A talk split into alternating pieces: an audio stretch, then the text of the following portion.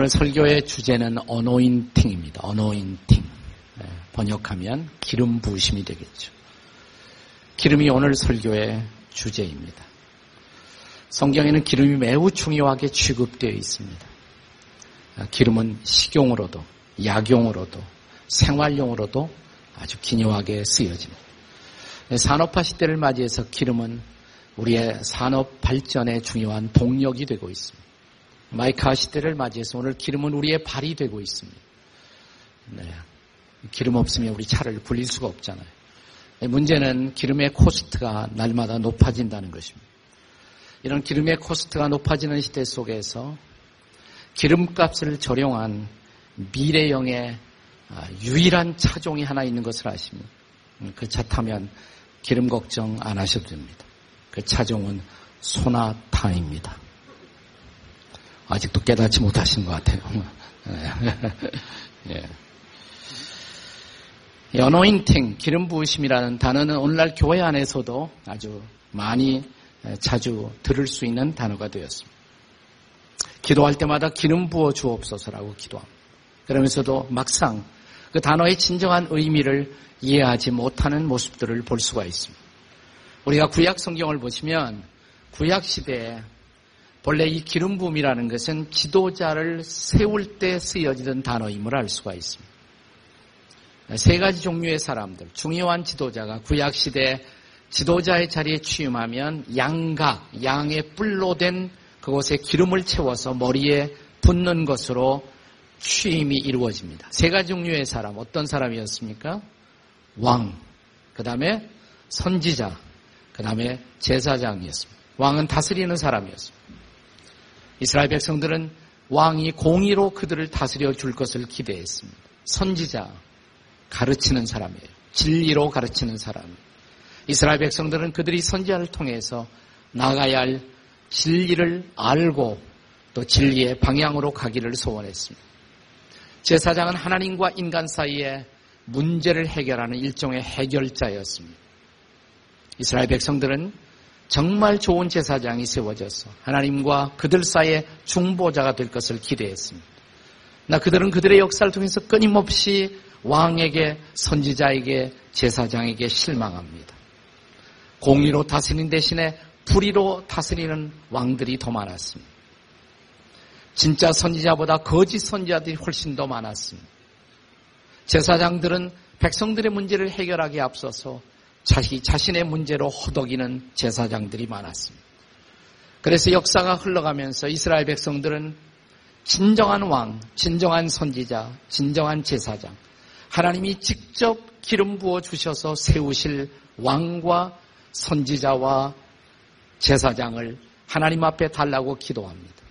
그들은 복음을 듣기 시작합니다. 그 복음은 뭐냐면 하나님이 그런 아, 왕과 선지자와 제사장의 사명을 한꺼번에 완성할 수 있는 기름 부으실 자를 보내시겠다는 약속입니다. 그 약속이 바로 메시아의 약속이에요. 메시아. 여러분 메시아라는 말은 본래 아람어입니다. 아람어인데 그 뜻이 기름 부음을 받은 자라는 뜻이에요. Anointed One. 희랍어로는 그리스도, Χριστός, Χριστός. 기름 부음을 받은 자라는 뜻입니다.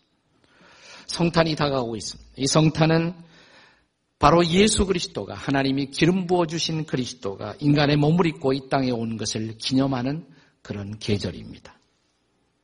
그러므로 기름 부은 자라는 것은 궁극적으로 그리스도에게 적용되는 말이에요. 그러나 우리가 성경을 읽어보시면 이 그리스도에게 연합된 사람, 혹은 그리스도를 소유한 사람들도 자기 안에 기름 부음을 소유할 수 있다는 놀라운 아, 메시지를 우리가 볼 수가 있습니다. 그것이 바로 오늘 우리가 함께 읽었던 요한 1서의 메시지입니다. 자, 요한 1서 2장 27절을 다시 한번 보시면 오늘 본문에 이렇게 시작이 되죠. 너희는 죽게 받은 바 기름 부음이 뭐라 그랬어요? 너희 안에 거하나니. 기름 부음이 우리 안에 거하고 있다. 이렇게 가르칩니다. 어떻게 기름 부음이 우리 안에 거할 수가 있게 되었습니까? 자, 사실 요한일서 2장 20절에 보시면 거기서부터 기름 부음의 과제를 사도 요한이 다루고 있는 것을 볼 수가 있어요. 자, 2장 20절 한번 다 같이 읽겠습니다. 시작. 너희는 거룩하신 자에게서 기름 부음을 받고 모든 것을 아느니라. 기름 부으신 자는 예수님이지만 근데 너희도 그 거룩한 자에게서 기름 부음을 받을 수가 있다. 그리고 모든 것을 분별할 수가 있다. 이렇게 성경은 기록하고 있는 것입니다. 사랑하는 여러분, 이것이 바로 저와 여러분이 기름 부음을 사모해야 할 이유입니다. 기름 부음을 받으면 제대로 모든 것을 분별하는 삶을 살 수가 있습니다. 우리는 무엇보다 우리가 세우는 지도자들이 하나님이 기름 부어 주신 지도자이기를 소망합니다. 왜냐고요? 기름 부음을 받을 때 비로소 우리는 인간의 한계를 벗어나서 초자연적 삶이 가능할 수가 있겠기 때문입니다. 자, 어노인팅의 기적이에요. 이것이 바로 기름 부으심의 기적. 우리가 기름 부으심을 받을 때 우리가 초래할 수 있는, 기대할 수 있는 삶의 특성은 무엇일까요? 첫째로 선행을 실천하는 능력입니다. 선행을 실천하는 능력. 예수님은 하나님의 아들이시지만 그분도 기름 부음을 받으셨다고 오늘 본문은 가르칩니다. 사도행전 10장 38절. 이것은 사실 베드로의 설교, 베드로가 예수님의 생애를 설명하면서 증거했던 메시지입니다. 우리 한번 다 같이 읽겠습니다. 시작. 하나님이 나사렛 예수에게 성령과 능력을 기름 붓듯 하셨음에 그가 두루 다니시며 그 다음에 뭐라 그랬어요? 선한 일을 행하시고. 네. 하나님이 예수님에게 성령으로 능력으로 기름 부어 주셨다. 그래서 그분은 두루 다니시며 선한 일을 행하셨다라고 말합니다. 자, 예수님도 성령의 기름 부음을 받고 선한 일을 할 수가 있었다면 저와 여러분에게 얼마나 이 성령의 기름 부으심은 더 필요하겠습니까? 선한 일을 하기 위해서만. 사랑하는 여러분, 주께서 저와 여러분을 만나 주셨을 때, 우리를 구원하셨을 때, 우리에게 기대하는 가장 중요한 기대가 뭐라고 생각하십니까? 구원받은 사람에 대한 삶의 기대. 우리가 디도서, 한번 2장 14절을 같이 읽겠습니다. 디도서 2장 14절 다 함께 읽습니다. 시작. 그가 우리를 대신하여 자신을 주심은 모든 불법에서 우리를 속량하시고 우리를 깨끗하게 하사 선한 일을 열심히 하는 자기 백성이 되게 하려 하십니다. 주님이 죄와 불법에서 우리를 구원하신 이유, 우리를 깨끗게 하신 이유, 우리를 용서해 주신 이유, 무엇 때문이라고요? 선한 일을 열심히 하는 자기 백성이 되는 것을 보고 싶어서.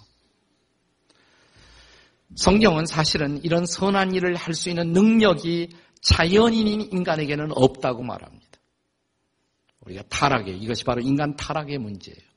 종교 개혁자들은 일찍이 인간 타락의 문제를 정의하면서 중요한 기독교 교리 하나를 설명했어요. 죄인인 인간은 전적으로 타락했다. 혹은 전적으로 부패했다. 이 말의 뜻이 뭐겠습니까? 자연인 그대로 선을 행할 능력을 상실했다는 거예요. 그러나 예수께서 오시면 주님의 성령이 임하시면 기름 부음이 임하면 비로소 우리는 선을 행할 수 있는 능력을 회복한다는 것이에요. 여러분 에베소서 2장 8절을 잘 아시죠? 너희가 그 은혜를 인하여 믿음으로 말미암아 뭘 받았어요? 구원을 받았느니 이것은 너희에게서 난 것이 아니고 하나님의 선물이라고. 그러나 이런 구원받은 사람들을 향한 하나님의 기대 뭡니까? 계속되는 말씀을 보시면 에베소서 2장 10절입니다. 한번 다 같이 읽습니다. 에베소 2장 10절 다 같이 시작. 우리는 그가 만드신 바라 그리스도 예수 안에서 선한 일을 위하여 지으심을 받은 자니라. 선한 일을 행한다고 해서 구원받는 거 아니에요. 선한 일을 행할 수 있는 능력이 우리에게 결여되어 있어요. 죄인인 인간은 타락했을 때 하나님이 기뻐하시는 순도 100%의 선을 행할 능력을 상실했어요. 우리가 행하는 선에는 다분히 많은 불순함이 함께 섞여 있게 마련입니다. 그래서 우리의 힘으로 선을 행할 수가 없어요. 근데 선을 행할 수가 있다는 거예요. 그것이 기적이죠. 주님이 오시면 성령의 기름 부심이 임하시면 비로소 그것이 가능할 수 있다는 것입니다. 그래서 이것이 바로 어노인팅의 기적인 것입니다. 성령이 임하시면 나도 선을 할 수가 있다. 나도 변화될 수가 있다. 하나님이 기뻐하시는 선을 행하며 인생을 살 수가 있다는 것입니다. 이 선을 행할 필요는 모든 인간에게 있지만 저는 특별히 지도자들에게 필요하다고 생각합니다. 여러분, 우리가 로마서 13장을 보시면 모든 권세는 궁극적으로 하나님이 정하신다라고 성경은 기록하고 있습니다. 그런데 지도자들이 지도자로 세워지는 이유가 어디에 있을까요? 로마서 13장을 계속 읽어보시면 성경이 말하는 지도자론을 볼 수가 있어요. 자, 로마서 13장 4절을 다 같이 한번 읽겠습니다. 로마서 13장 4절 다 같이 시작. 그는 하나님의 사역자가 되어 내게 선을 베푸는 자니라. 오늘 이 사역자란 단어를 우린 교회 안에서 아주 좁은 의미로만 쓰고 있어요. 저 같은 사람, 목회하는 사람, 혹은 전도자, 뭐 이런 사람들은 사역자라는 말을 쓰죠. 나 여기서 말하는 사역자는 사실 정치가를 말하는 것입니다. 정치가. 하나님이 주신 파워, 권세를 갖고 백성들을 다스리는 사람도 성경은 사역자라고 말해요. 왜 하나님의 뜻을 이루기 위한 도구로 쓰임을 받는 사람이기 때문에. 근데 그들이 그 자리에 있게 된 이유, 그런 권세를 위임받은 이유가 무엇 때문인가? 다시 한번 읽어보세요. 로마서 13장 4절에 그는 하나님의 사역자가 되어 그 다음에 뭐라 그랬습니까? 선을 베풀기 위해서. 그러니까 선정을 베풀기 위해서 그 자리에 세워졌다는 것이에요. 네. 여쳐 있으면 여러분이 선거를 하셔야 합니다. 우리가 선거를 할 때 우리가 지도자의 자질 속에서 봐야 할 가장 중요한 그 저는 이것이라고 생각해요. 그분에게 선정의 의지가 있는가? 정말. 아니면 단순히 권력을 따기 위해서 그 자리를 탐하기 위해서 권력의 욕구 때문에 그가 그 자리에 있기를 원하는가? 아니면 백성들을 사랑하고 정말 선정을 베풀 의지가 있는가? 우리가 이것을 가장 중요하게 저는 보아야 한다고 생각을 합니다. 하나님이 보고 싶어 하는 리더십, 착하고 충성된 종들입니다. 사랑하는 여러분, 하나님은 당신의 아들 예수님, 구세주로 이 땅에 오시는 예수님에게도 선을 행하기 위해서 기름 부음을 주셨다면 이 땅, 이 역사를 위해서 새롭게 세워질 지도자 가운데도 성령의 기름 부심이 임하도록 기도하십시다. 저와 여러분도 우리의 남은 생애가 하나님이 기뻐하시는 선을 행하는 인생이 되기 위해서 성령의 기름 부으심을 어노인팅을 사모하는 저와 여러분이 되시기를 주의 이름으로 축원합니다. 자, 어노인팅의 또 하나의 기적 뭘까요? 두 번째로 그것은 마귀의 눌림에서의 자유입니다. 혹은 치유라고 할 수가 있어요. 마귀의 눌림에서의 치유입니다. 자, 사도행전 10장 38절을 계속 읽습니다. 자, 예수님에게 성령이 부어집니다. 능력이 부어집니다. 기름 부으심이 임했습니다. 그 기름 부으심을 통해서 선한 일을 행하시고 그 다음에 뭐예요? 계속 읽습니다. 마귀에게 시작. 마귀에게 눌린 모든 사람을 고치셨으니 이는 하나님이 함께 하심이니라. 사랑하는 여러분, 우리 이 땅을 살아가면서 수많은 악의 모습들을 보게 됩니다. 이 악의 원인이 뭘까요? 이 악은 어디에서 온 것일까요? 예수님께서 저와 여러분에게 기도를 가르치시면서 주기도문의 거의 마지막 대목에 이런 기도를 가르치셨죠. 다만 뭐예요? 악에서 구하옵소서. 근데 원문 그대로 읽어보시면 이 악이라고 번역하는 것보다 더 좋은 번역이 뭐냐? 악한 자예요. 악한 자. 악한 자에게서 구하옵소서. 악의 모든 원인이 근원이 뭘까요? 악한 자입니다. 악한 일의 모든 배후에는 악한 자가 있습니다. 이 악한 자가 바로 마귀인 것입니다. 마귀는 사람들을 누르고 있습니다. 사람들을 억압합니다. 그리고 그들이 왜곡된 삶을 살도록 하고 있습니다. 자, 약한 마귀에 눌려 있는 인생들을 구원하기 위해서, 고치기 위해서 필요한 것. 그게 바로 성령의 어노인팅이에요. 성령의 기름 부으심인 것입니다. 오늘 이 땅 도처에서 우리가 볼 수 있는 혼란과 갈등, 거짓과 부패, 그리고 아픔과 좌절의 근원에는 악한 자의 통치가 있다는 것입니다. 자, 이런 악한 자의 권세를 묻고 이들은 악한 자의 억압 아래서 사람들을 자유케 하는 일, 치유하는 일, 이게 바로 성령의 어노인팅이에요. 기름 부으심인 것입니다. 2000년 전 바로 이런 억압에서 인간을 자유케 하고 이런 병듦에서 우리를 치유하기 위해서 예수님이 오셨습니다.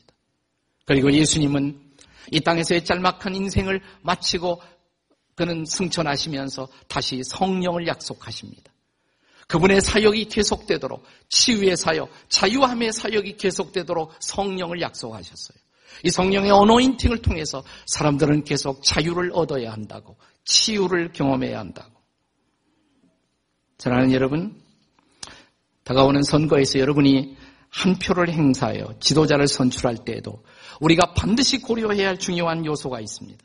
이것은 그 지도자가 우리를 정말 눌림에서 자유케 할 수 있는 분인지, 또 우리의 자유를 지켜줄 지도자인가를 분별하셔야 합니다. 저는 기독교가 대표하는 성경적 가치가 많이 있지만 그 가치 중에서도 가장 중요한 가치, 으뜸되는 가치를 말한다면 저는 그것이 자유의 가치라고 말하고 싶습니다. 흔히 성경학자들은 갈라디아서 5장 1절을 가리켜서 크리스찬의 마그나 카르타 이렇게 말합니다. 자유의 대헌장. 자, 어떤 말씀이죠? 갈라디아서 5장 1절 우리 다 같이 한번 읽겠습니다. 다 같이 시작. 그리스도께서 우리를 자유롭게 하려고 자유를 주셨으니 그러므로 굳건하게 서서 다시는 종의 몽해를 매지 말라. 이게 그리스도인들의 자유의 헌장이에요. 그렇습니다.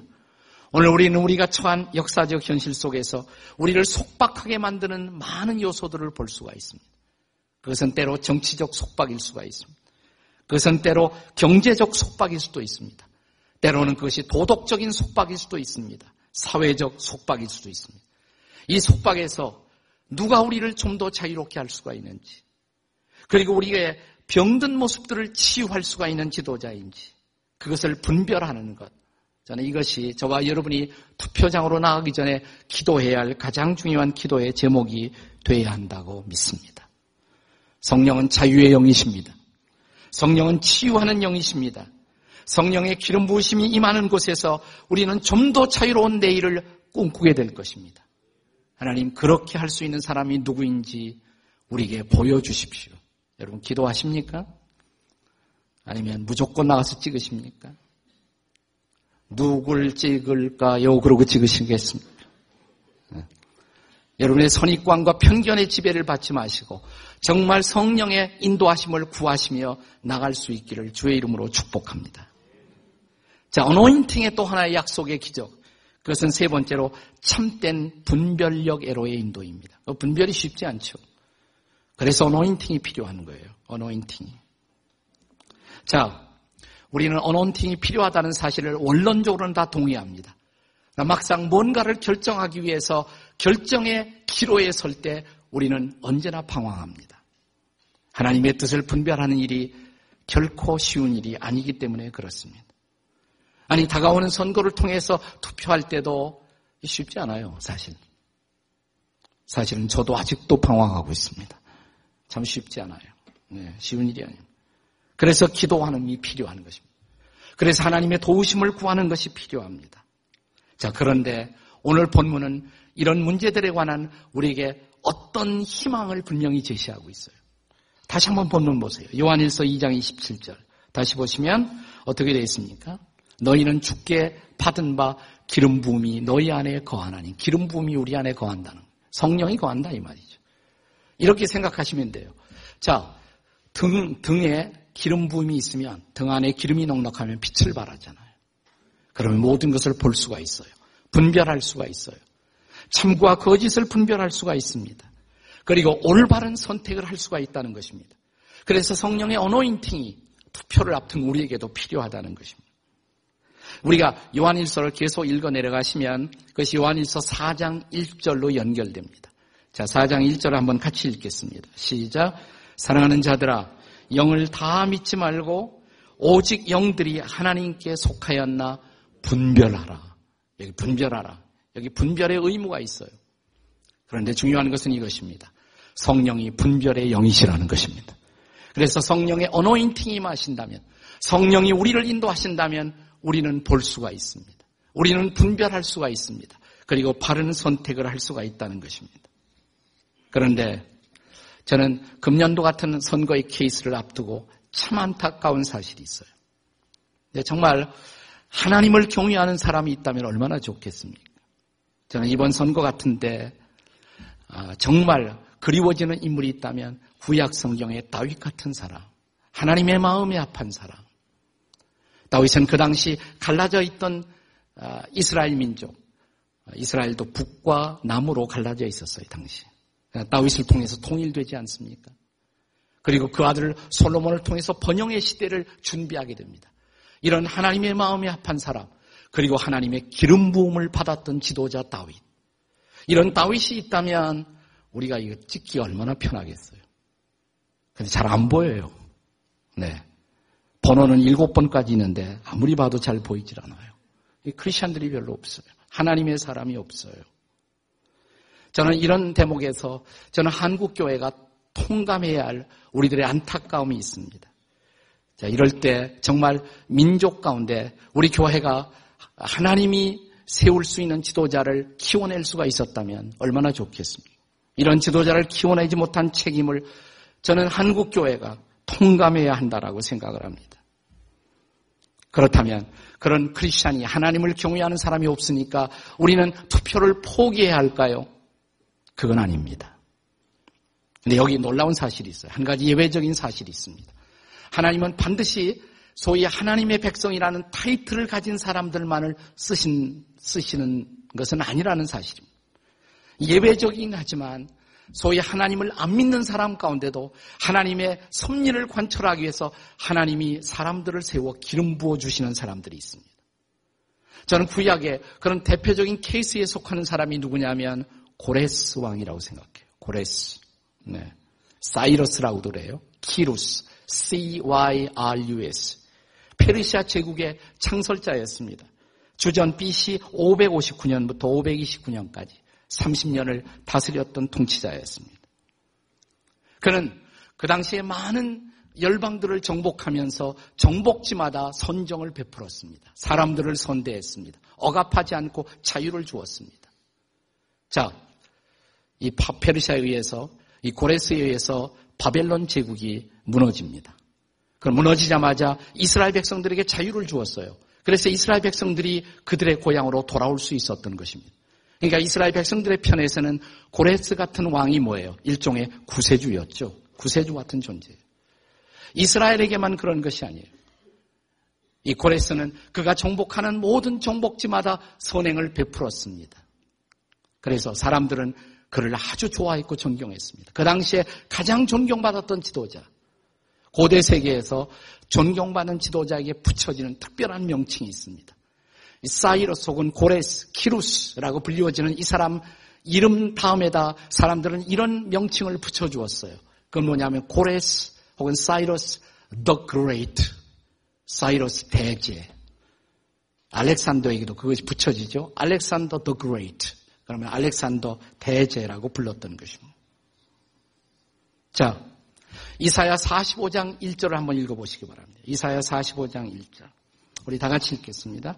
이사야 45장 1절. 시작. 여호와께서 그의 기름 부음을 받은 고레스에게 이같이 말씀하시기를 내가 그의 오른손을 붙들고 그 앞에 열국을 항복하게 하며 여기 고레스에게 뭐라고 했어요? 기름 부음을 받은 고레스. 고레스는 하나님 몰랐어요. 하나님 모르는 사람이에요. 그러니까 지금 말하면 불신자예요. 근데 성경은 여전히 이 고레스에게 기름 부었다는 표현을 사용하고 있다는 것입니다. 네. 그래서 그가 하나님의 오른손에 붙들림을 받아 그렇게 위대한 역사를 어, 전개할 수가 있었다는 것입니다. 우리가 계속 이사야서를 읽어보시면 이 고레스에 대한 많은 그 묘사들이 등장합니다.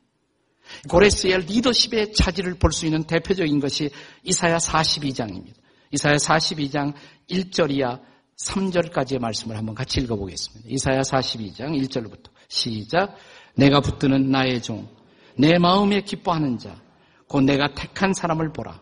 내가 나의 영을 그에게 주었은즉 그가 이방의 정의를 베풀리라. 그는 외치지 아니하며 목소리를 높이지 아니하며 그 소리를 거리에 들리게 하지 아니하며 상한 갈대를 꺾지 아니하며 꺼져가는 등불을 끄지 아니하고 진실로 정의를 시행할 것이며 여기 나오는 리더십의 자질들이 뭐라고 생각하십니까? 정의로운 지도자.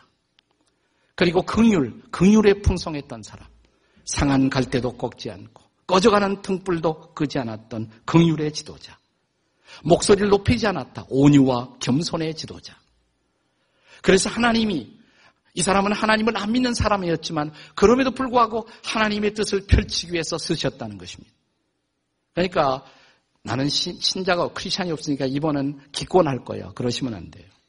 그러니까 항상 여러분이 크리스찬이라고 무조건 찍으시면 안 돼요. 이런 경우가 있어요. 그분이 교회도 나가고 크리스찬이지만 그의 가치관은 전혀 비기독교적일 수가 있습니다. 그의 정책은 안 기독교적일 수가 있어요. 근데 이 사람이 교회는 안 나가지만 그의 정책을 보니까 기독교적 가치관에 가까운 사람이 또 있어요. 그러니까 크리스천이라는 사실 하나 때문에 교회 나간다는 사실 하나 때문에 무조건 찍는 이런 미숙함에서 저는 한국 교회가 벗어나야 한다고 생각을 합니다. 그러니까 안 믿지는 않지만 그래도 그가 지금 천명하고 있는 공약을 살펴보셔야 돼요. 팔러시를 보셔야 돼요. 정책을 보셔야 돼요. 그의 매니페스토, 그가 선포하고 있는 약속이 어떤 약속인가, 그것이 기독교적 가치관에 얼마나 가까운가를 보십시오. 그리고 기도하십시오. 그리고 나가서 투표하십시오. 절대로 기권하지 마십시오. 옆에 있는 분들에게 기권하지 말고 투표하십시오. 네. 네, 투표를 안 하기 전에 저와 여러분이 먼저 해야 할 일은 기도하시는 일이에요. 성령이 우리를 도와주시도록 또 분별의 영이 역사하시도록 그래서 하나님의 마음이 아픈 사람이 누구인가를 분별하게 되도록 저는 이 땅에 1천만의 크리스천들이 정말 기도하고 투표장으로 나갈 수가 있다면 그가 교회를 나가든 안 나가든 상관없이 저는 하나님이 기름 부어 주실 지도자가 세워지리라고 믿습니다. 그리고 그 선거는 아, 국민을 나누는 그런 분열의 사건이 아니라 오히려 하나님이 세우시는 리더십을 통해서 새로운 조국의 미래를 우리가 또 한 번 기대할 수 있는 축제의 장이 되리라고 믿습니다. 그러기 위해서 저와 여러분이 엎드려 기도하는 것이 중요합니다. 성령의 도우심을 구하는 것이 중요합니다. 그리고 하나님이 세우시는 지도자가 정말 뽑혀지도록 하나님이 간섭해 달라고. 우리 사람들에게만 맡기지 마시고 인간의 선입견에만 맡기지 마시고 정말 주께서 성령으로 이 백성들의 마음을 움직여 주셔서 하나님이 기름 부어 주시는 지도자 그가 세워져 우리 민족의 새로운 내일을 인도해 갈 수 있도록 하나님 도와 주시옵소서. 이것이 며칠간의 저와 여러분의 기도가 되시기를 주의 이름으로 축복합니다. 그래서 또 한 번 우리 민족이 우리가 불렀던 부흥의 찬송처럼 성령의 바람이 이제 불어와. 성령의 바람이 이제 불어와. 주의 영광이 가득한 새날이 오도록. 그리고 하나님의 나라가 이 땅에 더 가까이 임할 수 있도록. 지나간 역사의 어둠에서 조금씩 조금씩 벗어나 우리 민족이 하나님이 기뻐하시는 그런 나라를 향해서 이 땅의 모든 역사가 발전해 갈 수 있도록 하나님 이번 선거에 개입하시고 간섭하셔서 하나님이 원하시는 사람을 세워 주시옵소서. 이 기도가 저와 여러분의 기도가 되시기를 주의 이름으로 축원합니다. 기도하시겠습니다.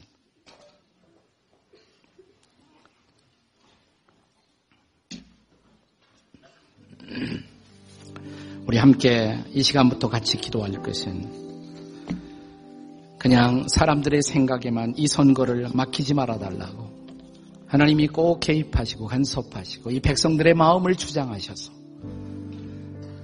하나님이 기름 부어 주시는 사람이 이 땅의 지도자로 뽑혀지게 해달라. 세계 모든 역사 가운데 유일한 분단 국가로 아직도 남아 있는 아직도 아프고 힘든 이 민족. 그리고 젊은이들이 쉽게 내일을 전망하지 못하는 안타까운 현실 속에서 우리는 정말 보다 나은 지도자를 하나님이 기뻐하시는 지도자를 뽑아야 할, 세워야 할 중요한 부르심 앞에 서 있습니다. 하나님이 나의 마음, 내 생각 속에 임하셔서 올바른 결정, 하나님이 기뻐하시는 사람을 세울 수 있는 은혜를 달라고. 하나님, 이 민족을 긍휼히 여기시고 이 땅의 황무함을 보시고 하나님 이 땅을 고쳐주시고 이 땅의 기초가 다시 한번 세워지게 하시고 그리고 이 땅에 은혜의 강물이 흐를 수 있도록 도와 주시옵소서. 다 같이 통성으로 함께 기도하시겠습니다. 하나님 아버지 감사합니다. 주신 귀한 말씀을 붙들고 기도합니다. 며칠 후에 우리는 선거의 장으로 나아갈 것입니다. 성령 하나님 도와주시고 인도해 주셔서 정말 하나님이 기뻐하시는 기름 부어 주실 지도자가 선정되어 이 땅에 선정을 베풀게 하시고 이 땅의 모든 악의 세력들을 괴멸하고 하나님의 은혜와 하나님의 진리를 펼쳐가는 놀라운 역사가 임할 수 있도록 도와주시기를 원하옵고 기도합니다. 성령이 우리와 함께 하시고 우리를 도와주셔서 우리가 바른 분별력을 행사할 수 있도록 우리를 도와주시옵소서. 주님, 며칠 후 우리는 중요한 역사의 한순간을 이민족으로서 맞이합니다. 저희 사람들에게만 맡기지 말아 주시옵소서. 쉽게 선입관과 편견의 노예가 되는 또 지방색과 또 흑색 선전에 쉽게 우리의 마음과 생각들이 굴복되는 사람들에게만 이 선거를 맡기지 마시고 하나님이 친히 역사의 주인으로서 간섭해 주시옵소서. 그래서 하나님이 세우시는 그런 사람이 세워져 이 땅에 5년의 새로운 역사의 페이지를 다시 써갈 수 있도록 도와 주시옵소서. 성령의 기름 부으심이 이 땅의 천만 그리스도인들의 마음속에 있사오니 그들이 올바른 분별력을 행사할 수 있도록 도와 주시옵소서. 그래서 또한 세워지는 지도자가 하나님의 기름 부심 안에서 새로운 역사를 다시 시작할 수 있도록 도와 주시옵소서. 예수님의 이름으로 기도드립니다. 아멘.